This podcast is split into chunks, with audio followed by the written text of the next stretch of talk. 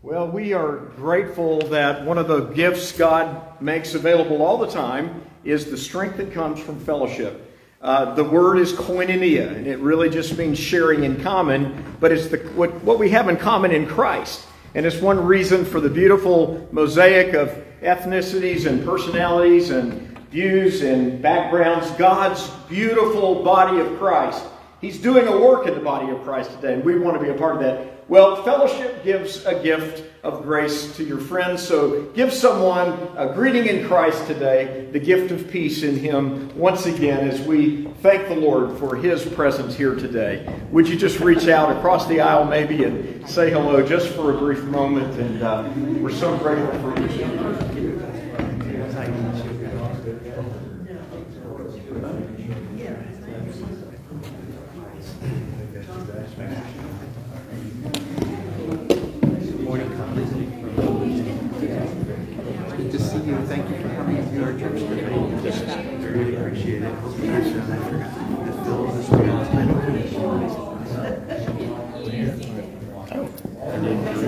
They're on Dropbox. It's.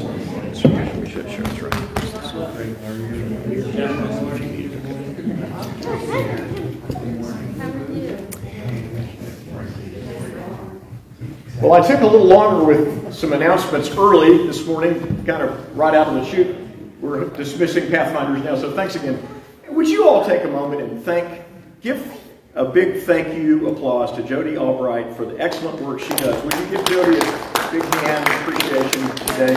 Thank you. may be seated. And of course, as Justin referenced in his prayer, several people are dealing with um, illnesses that uh, we want to continue. Just pray for friends. We a couple of people that have been diagnosed with COVID, and of course, everybody's still dealing with that issue. And we are we want to pray for those. We we don't share names all the time because some people may not want those kind of details to always be known. So we just want to ask you pray for your church family, pray for your brothers and sisters in Christ.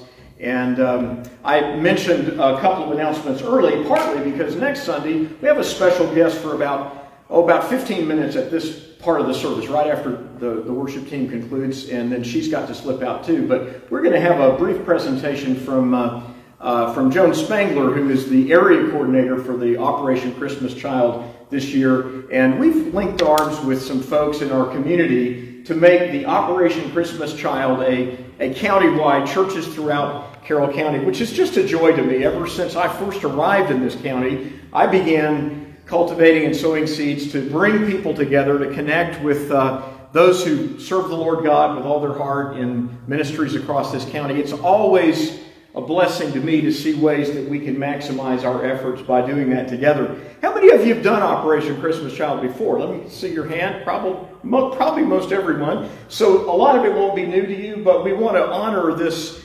countywide uh, coordinated effort. And so our guest will be with us briefly next Sunday and just before uh, my message. And we also, in this time of uh, our accent upon the Challenge Farm, and for our guest, if you haven't seen it before, just this display over here to my far right is about this wonderful work in Kenya, in East Africa, that we've had the joy of partnering with for these years. And this is the last Sunday I'm going to mention it this way. I just want to bring this before you so that friends and guests, maybe somebody who hasn't had the opportunity to learn about this before, you could just put any amount of offering on a check and say Kenya or corn, and it's going to go to us helping them in this very, very important season. And uh, then the other that I wanted to mention today, a reminder that we stand with our crisis pregnancy centers. And if there is, as you know, as everyone knows, even the slightest awareness of the news today, that these centers all across America that are providing help and rescue for babies and wonderful help and resources for moms and not doesn't stop after childbirth. Many of them are uh, the, the toddlers and the crawlers and uh, even older are still getting some help and resources at these centers. We are so grateful to partner with the Pregnancy Care Center of Westminster. They've just changed their name slightly. I think it's Pregnancy Support Center, PSC, and then Alpha Pregnancy Center. So again, today, last day I'll mention this because we're going to put a focus next week on Operation Christmas Child. But if you want to just put on your uh, on an offering check, you can just put babies or baby or pregnancy, and it'll go uh, to the offering we're giving to help support these centers. Now, I want to, as we turn a corner together, we're going to share, as we go into God's Word together today, another opportunity for reading together aloud the Word of God. So I'm going to ask you, if you would, please, to find the, the Bibles that are available here in the pews. We're going to share in a reading that um, takes us further on this journey that we are on of bringing the joy of the Lord, the fullness of this wonderful promise of God to every heart, that the Lord meets us not only in the good times, He meets us in those points of life where you find yourself struggling with any kind of disillusionment. So I'm going to begin with a shared scripture to read aloud together. And it is this simple statement from Deuteronomy 12. And would you just read it aloud together with me? We shall rejoice before the Lord our God in everything we do. We, we read it last week in the text. You shall rejoice in the Lord your God. Now, this week we're personalizing it. So I'm going to ask you to shout it out one more time unto the Lord. We shall rejoice before the Lord our God in everything we do. Now, why would we want to accent this especially? Well, it's because there's an interesting kind of repetitive truth that we find in both Old and New Testament about rejoicing. Now, our message today is going to be why, the big why, we can do this. Why we can rejoice when? Before the Lord our God, in everything we do. Why? It is because of the mighty power of the resurrection of Jesus and what his risen life and risen glory means in the hardest, nitty gritty, tough, even distressing situations in life. And we find that as we, we will see that after we think a little bit more about this matter of joy and rejoicing. Why are these connected? Why in the Bible, for example, why is joy and rejoicing so closely connected to the hope that we have in Christ? Well, first of all, we understand that if we really receive what the Word of God tells us, there's a repetitive, repeating, refreshing, renewing aspect of this great truth. Think of it in the New Testament. We know, rejoice in the Lord always. And again, I say, rejoice. Amen. Now open your Bible to open your Bible to Psalm 145. We are going to share a reading together today that accents once again that this is a repetitive, renewing, refreshing, revitalizing truth. And as simply as we might sing that song to our children, and we should rejoice in the Lord always, and again I say rejoice, we're accenting something that's much more than just poetic language, but we're accenting a truth that Psalm 145 makes very real about the lives of the saints. Psalm 145 and in these Bibles, it's on page 721. If you'd like to join us there. And I'll ask you to stand together again as we'll share in the reading of God's Word, beginning on the far, on the bottom right corner of page 721. And let's read the first 16 verses aloud of Psalm 145. I will extol you, my God, O King, and I will bless your name forever and ever. Every day I will bless you. I'm not going to stop you on every verse, but can we stop on that one just once? Would you say it aloud with me together? How often? Every day. Say it out again. Every day. Now let's continue. I will bless you, and I will praise your name forever and ever. Great is the Lord, and greatly to be praised and his greatness is unsearchable. One generation shall praise your works to another, and shall declare your mighty acts. I will meditate on the glorious splendor of your majesty and in your wondrous works. Men shall speak of the might of your awesome acts, and I will declare your greatness. They shall utter the memory of your great goodness, and shall sing of your righteousness. The Lord is gracious and full of compassion, slow to anger, and great in mercy. The Lord is good to all, and his tender mercies are over all his works. All your works shall praise you, O Lord, and your saints shall bless you. They shall speak of the glory of your kingdom and talk of your power, to make known to the sons of men his mighty acts and the glorious majesty of his kingdom. Your kingdom is an everlasting kingdom, and your dominion endures throughout all generations. The Lord upholds all who fall and raises up all who are bowed down. The eyes of all look expectantly to you, and you give them their food in due season. You open your hand and satisfy the desire of every living thing. Can you give thanks to God for the reading of His Word? Just give Him thanks. Give Him your own thanks. Would you do that for a moment? Thank you, Lord. Thank you, Lord, that we, yes, we can speak of the glory of your kingdom. We can talk of your ways we can bring into conversations across the landscape of our lives the wondrous truth that you are Lord. You are sovereignly guiding and directing our steps as children of the living God. You have a purpose, you have a plan, and no human device can thwart that which brings about the goodness, the glory, of your design for your redeemed people. In Jesus' name, amen. Amen.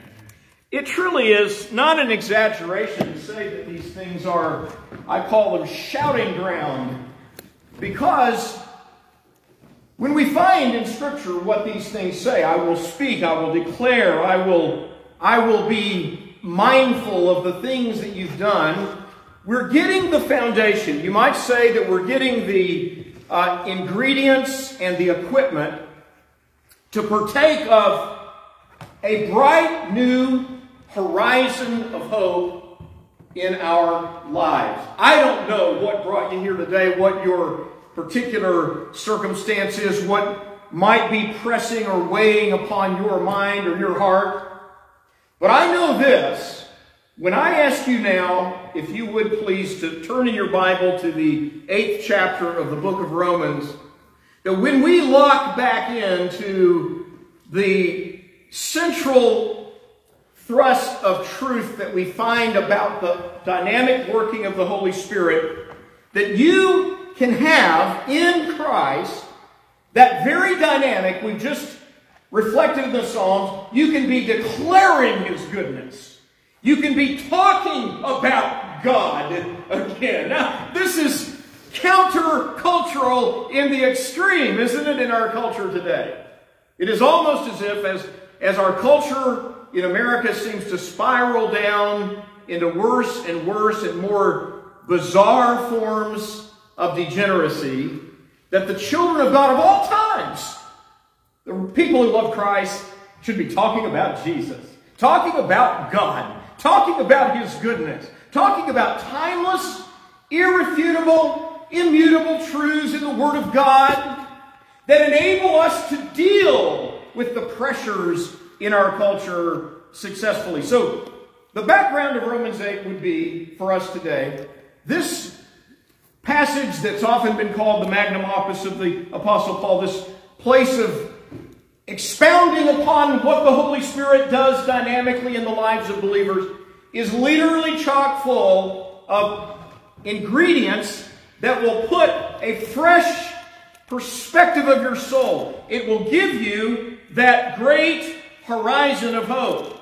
And it begins in that 15th and 16th verse. I'd like you to go back. We left off last week looking at uh, the introduction in this verse to both relationship and inheritance. And so I would invite you back, first of all, to look at the 15th verse in your Bible, thinking about how this anticipates the working of the Holy Spirit in our life that helps us to gain a fresh horizon of hope. Now, notice, first of all, in your Bible first, and then we'll read from the screen the 16th verse. But that 15th verse shows us this, this comparison. We looked at it last week in light of comparing it with biology.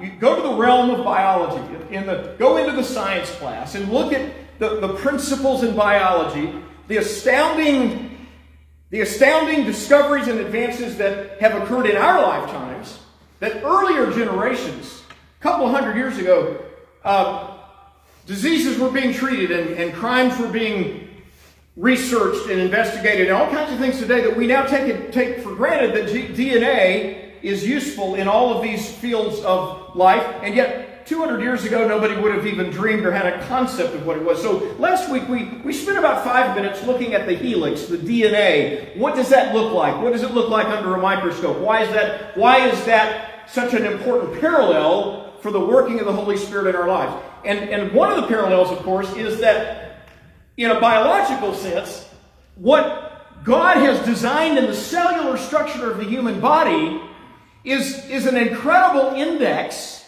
to immutable characteristics that are unique to every single individual. So, back in the text, Romans 8:15, if we think about what the apostle Paul wrote 2000 years ago as the Holy Spirit revealed how a believer can get out of the place of despair and into the horizon of hope.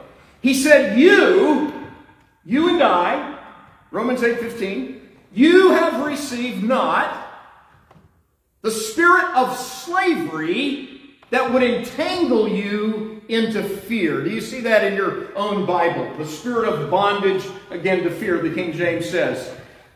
Some translations will then render that the slavery to fear.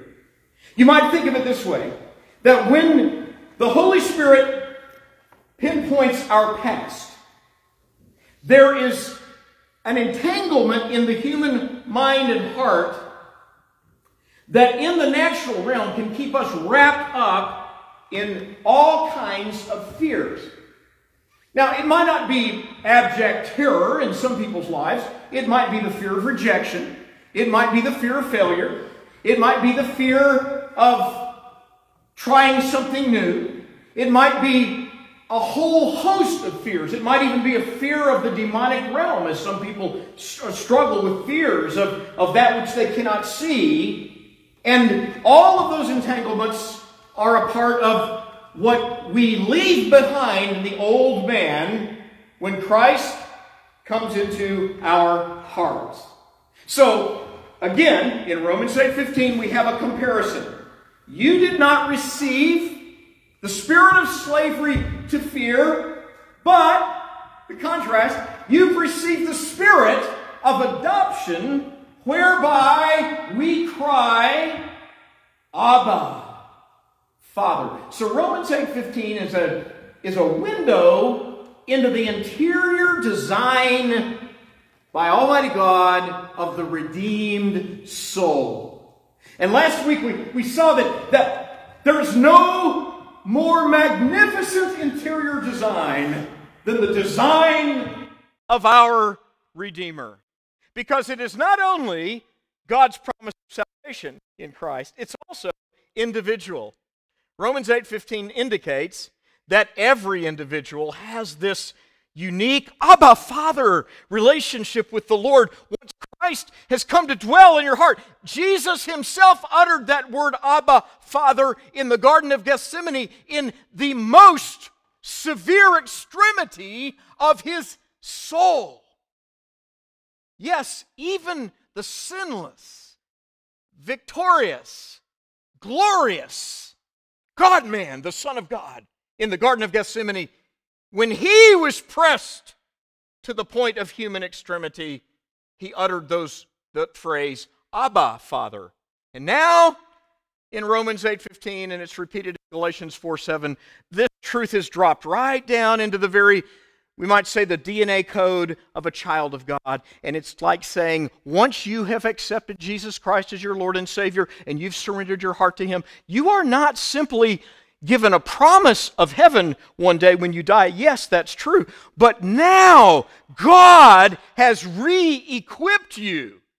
There's an interior designer in your life called the Holy Spirit. So read the 16th verse aloud from the screen with me. The Spirit Himself bears witness with our spirit that we are children of God.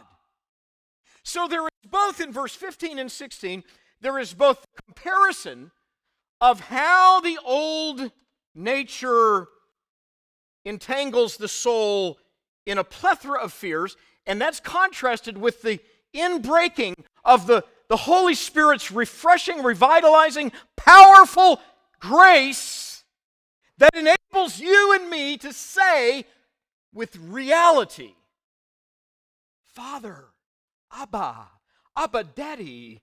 It's, it's, that, it's that hint at baby or infant language, the, the first words of a little one when they're beginning to speak. It's a reminder that to be born again and have Christ in your heart means there's something brand sparkling new, and it is the grace of God. And no matter how many years you've walked with the Lord, you and I know we still need that simple intimacy of trust in our Heavenly Father.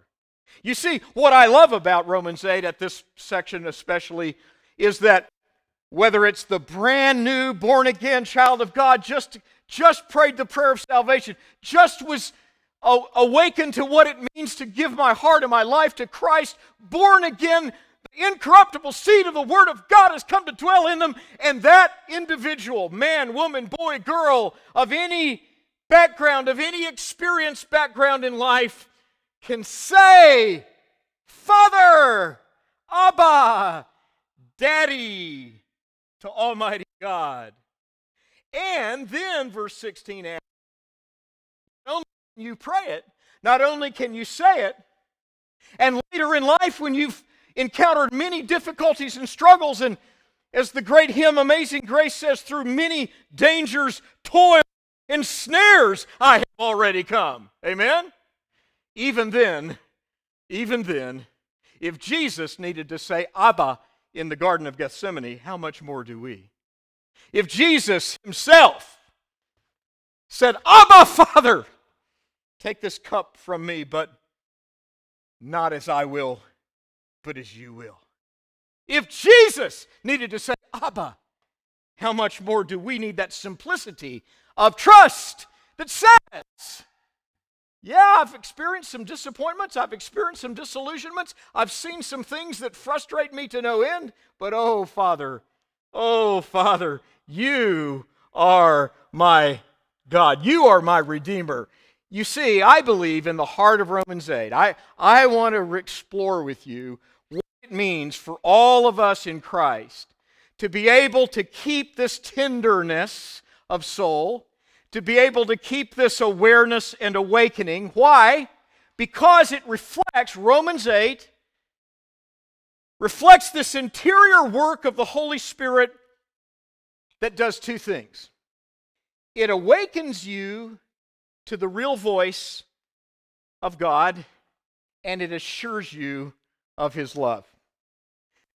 In the eighth chapter of the book of Romans, then, we're given here a wonderful introduction to our inheritance as the redeemed children of God who can perceive the voice of God's assurance and grace and can be anchored in the knowledge that He loves you. Now, throughout this chapter, there is an accent on this word knowing.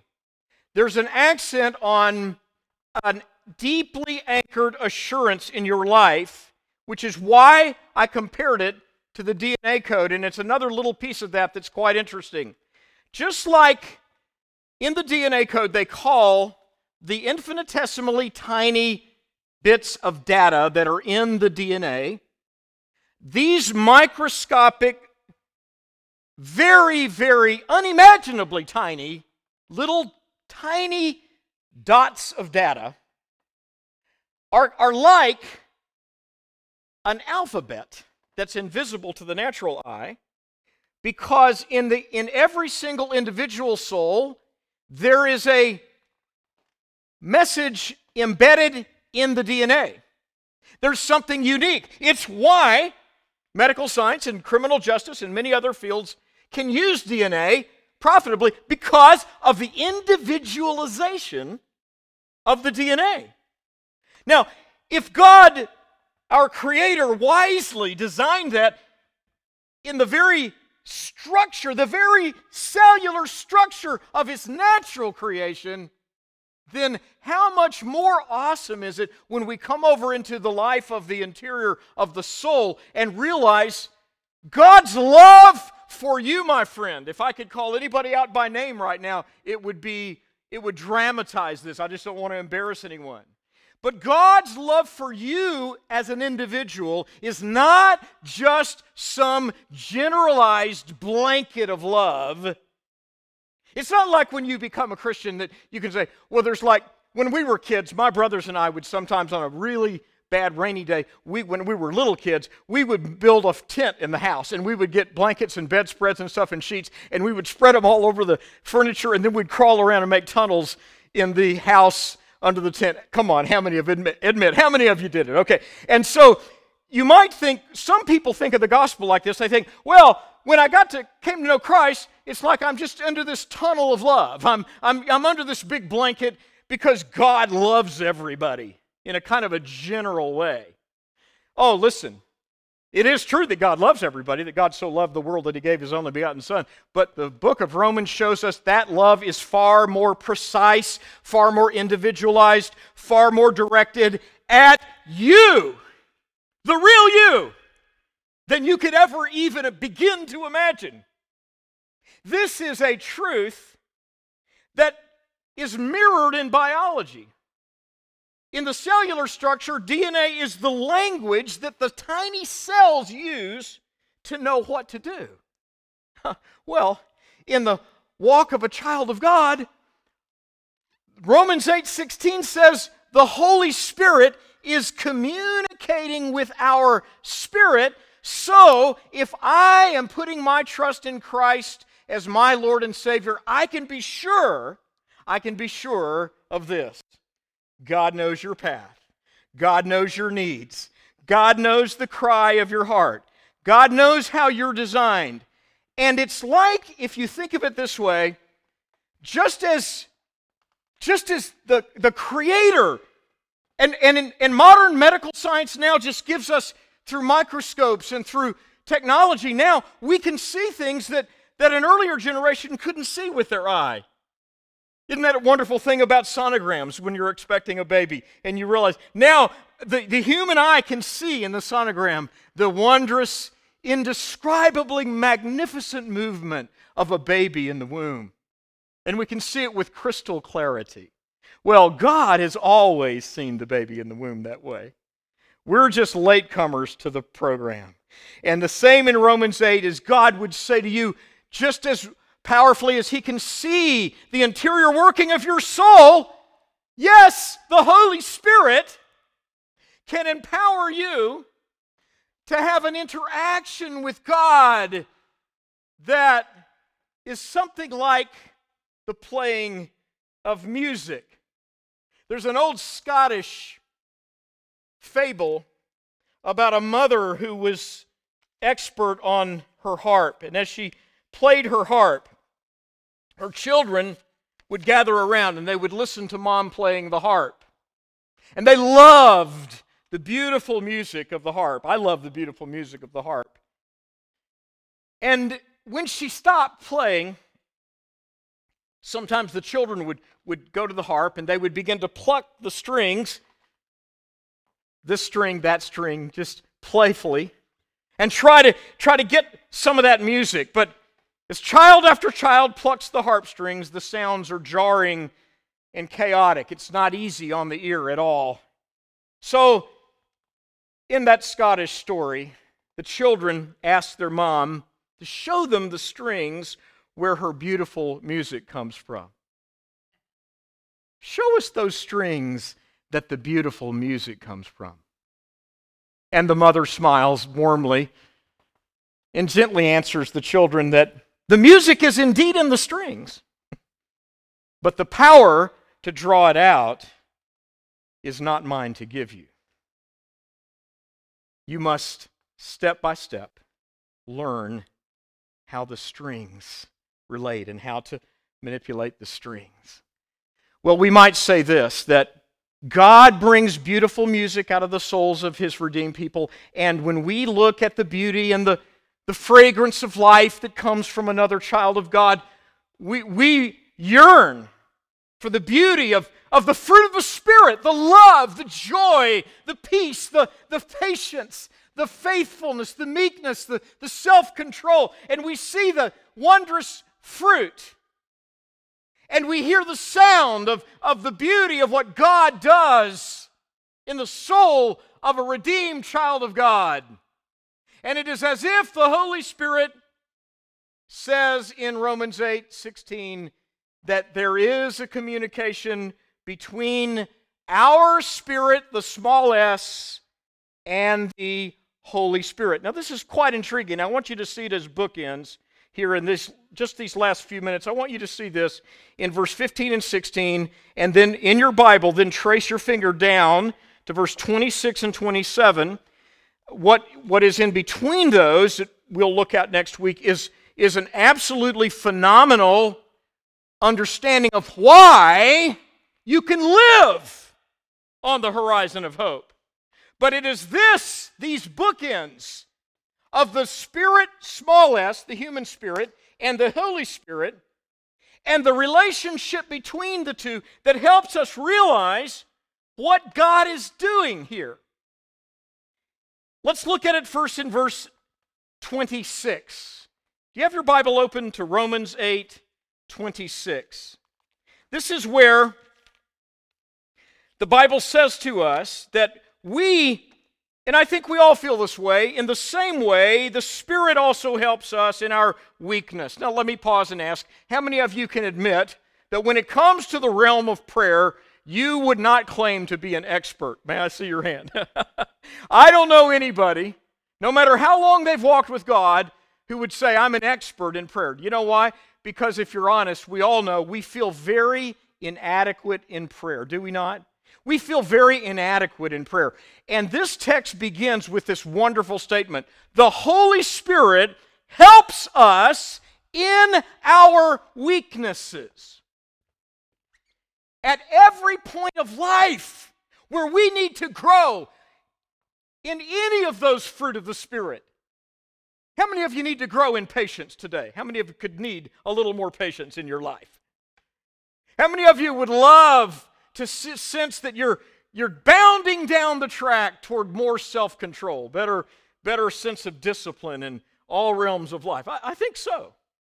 Well, go right back into that text of Romans 8 26 and think of what he's promising you. The Holy Spirit, capital S, helps us in our weakness because we do not know how to pray as we should. But what? and this is capital S, notice it in your Bible.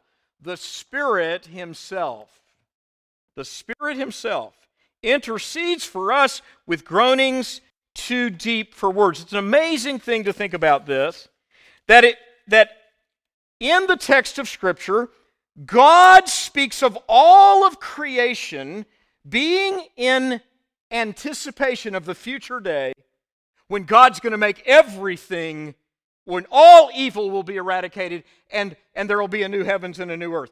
But that, that seems so far distant to us and we can, can't even begin to comprehend it. But what the Bible tells us is that this world we live in has a future, it has a horizon of hope. There is a future day, even for the world that has been damaged and corrupted and cursed by the sin of human beings. And Yet, in the child of God, in our heart, there's also an anticipation. And that anticipation demonstrates a powerful truth. That demonstrates that you and I, as redeemed children of God now, live in a different place. We live in a status that is called heirs of God. So, verse 26 says that there's a groaning that takes place inside of us.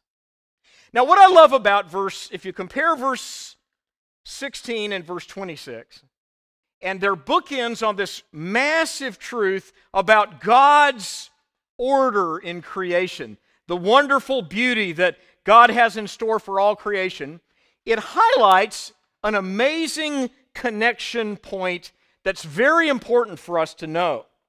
And that is the groanings there refer to everything in life that is beyond our capacity to explain or understand. Now, if you begin to pray, whenever you're praying, you know, don't you, that there are some things your mind simply cannot comprehend. And somebody might unwisely say, or hastily say, well, why should I pray? Because I can't understand this. Oh, no, friend, that's the opposite. That's why you should pray. Because when you have hit the wall of your discouragement, of your disappointment, of your disillusionment, of your distress, you might think of that wall of discouragement like a groan. Oh, in fact, literally, how many of you have ever started to pray? I can say this for myself.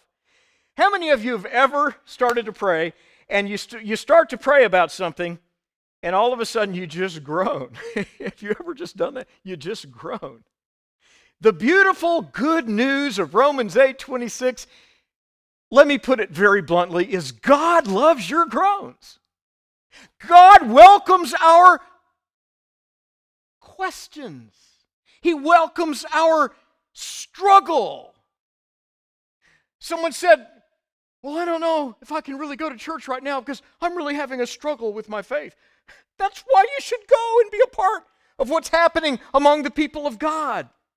Every child of God that lives on this planet in a human body with a human brain has struggles.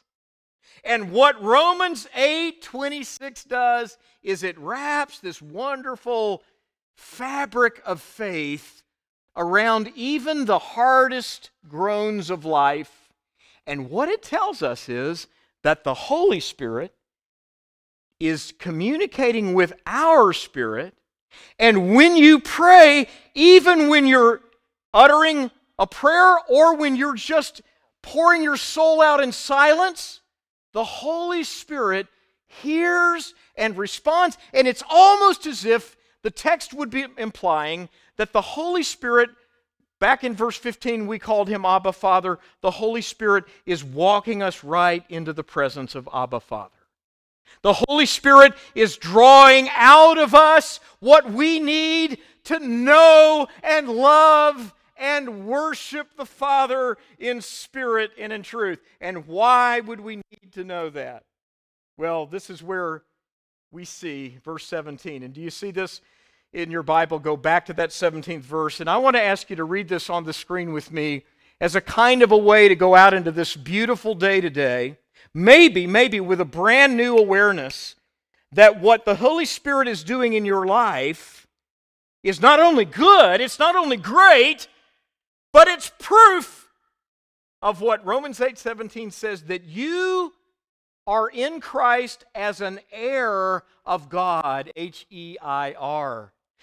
That is God has promised you something that's an inheritance far beyond what your mind can comprehend on one simple basis. The word if. Do you see the word if on the screen? And if children, we read the Spirit bears witness with our spirit that we are children of God. Could you shout it out? I'm a child of God. And verse 17 then says, So if you're a child, if you're children of God, then guess what? You're heirs of God. You're heirs of God, and you're joint heirs with Christ Jesus. So, what is this aiming at? What is this telling us? One quick takeaway. Ephesians 2 7 says that in the ages to come, in a time unimaginable to us, in a time far distant to our present tense experience in life, that God is going to do something amazing. Ephesians 2:17 says that in the ages to come, he will display the riches of his grace in his kindness through Christ Jesus. There is some way that the Bible is describing as if the same almighty creator who spangled the solar systems into infinitely vast outer space, this same God is going to display even something far greater than the beauty of a planet like Jupiter or some other planet. No, this, this God is going to display how rich his kindness was in the lives of simple, common, ordinary people who simply said, Father, Father, Abba, I want to ask you to pray with me that in this moment you could say yes to the Father call. The simplicity of it is powerful because a takeaway for everyone is that we need no special training to be people of prayer. We need no special equipment because it's already been given. We're heirs of God. The Holy Spirit Himself is our equiper. So we need no special equipment. Now, there are helps, and those are good things reading a devotional, having a prayer list, having a prayer group. There are, there are thousand and one helps to prayer. But what is so vital is deep in our souls to be able to know you, yes, you. If I could name each of you by name, it would be as if the Lord would be saying it to you. You, yes, you. You can bring your earnest, heartfelt prayer to your Heavenly Father, and you can know today that there is an interior work of the Holy Spirit happening in your life. It is as majestic, it's more majestic than the awesome miracle of the cellular structure in biology. It's more awesome than the vast reaches of outer space and the hundreds of billions of stars in hundreds of billions of galaxies. In fact, we know that because the book of Genesis, the first book of the Bible, has five words describing the creation of outer space. It says, and he made the stars. But it spends 50 chapters describing God's interaction with his redeemed, with the covenant men and women that he would use to display his glory. The proportion is important.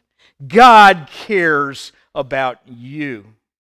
Just before that next song, with your head bowed and your eyes closed for a moment, I'm just going to ask you could you just join me in a very simple response? And it would just be to say, today, in some way, I don't know how, it's today and this evening, in some way, I'm going to get quiet with God and I'm just going to say, Abba, Father. How many of you would just do that? Would you lift your hand?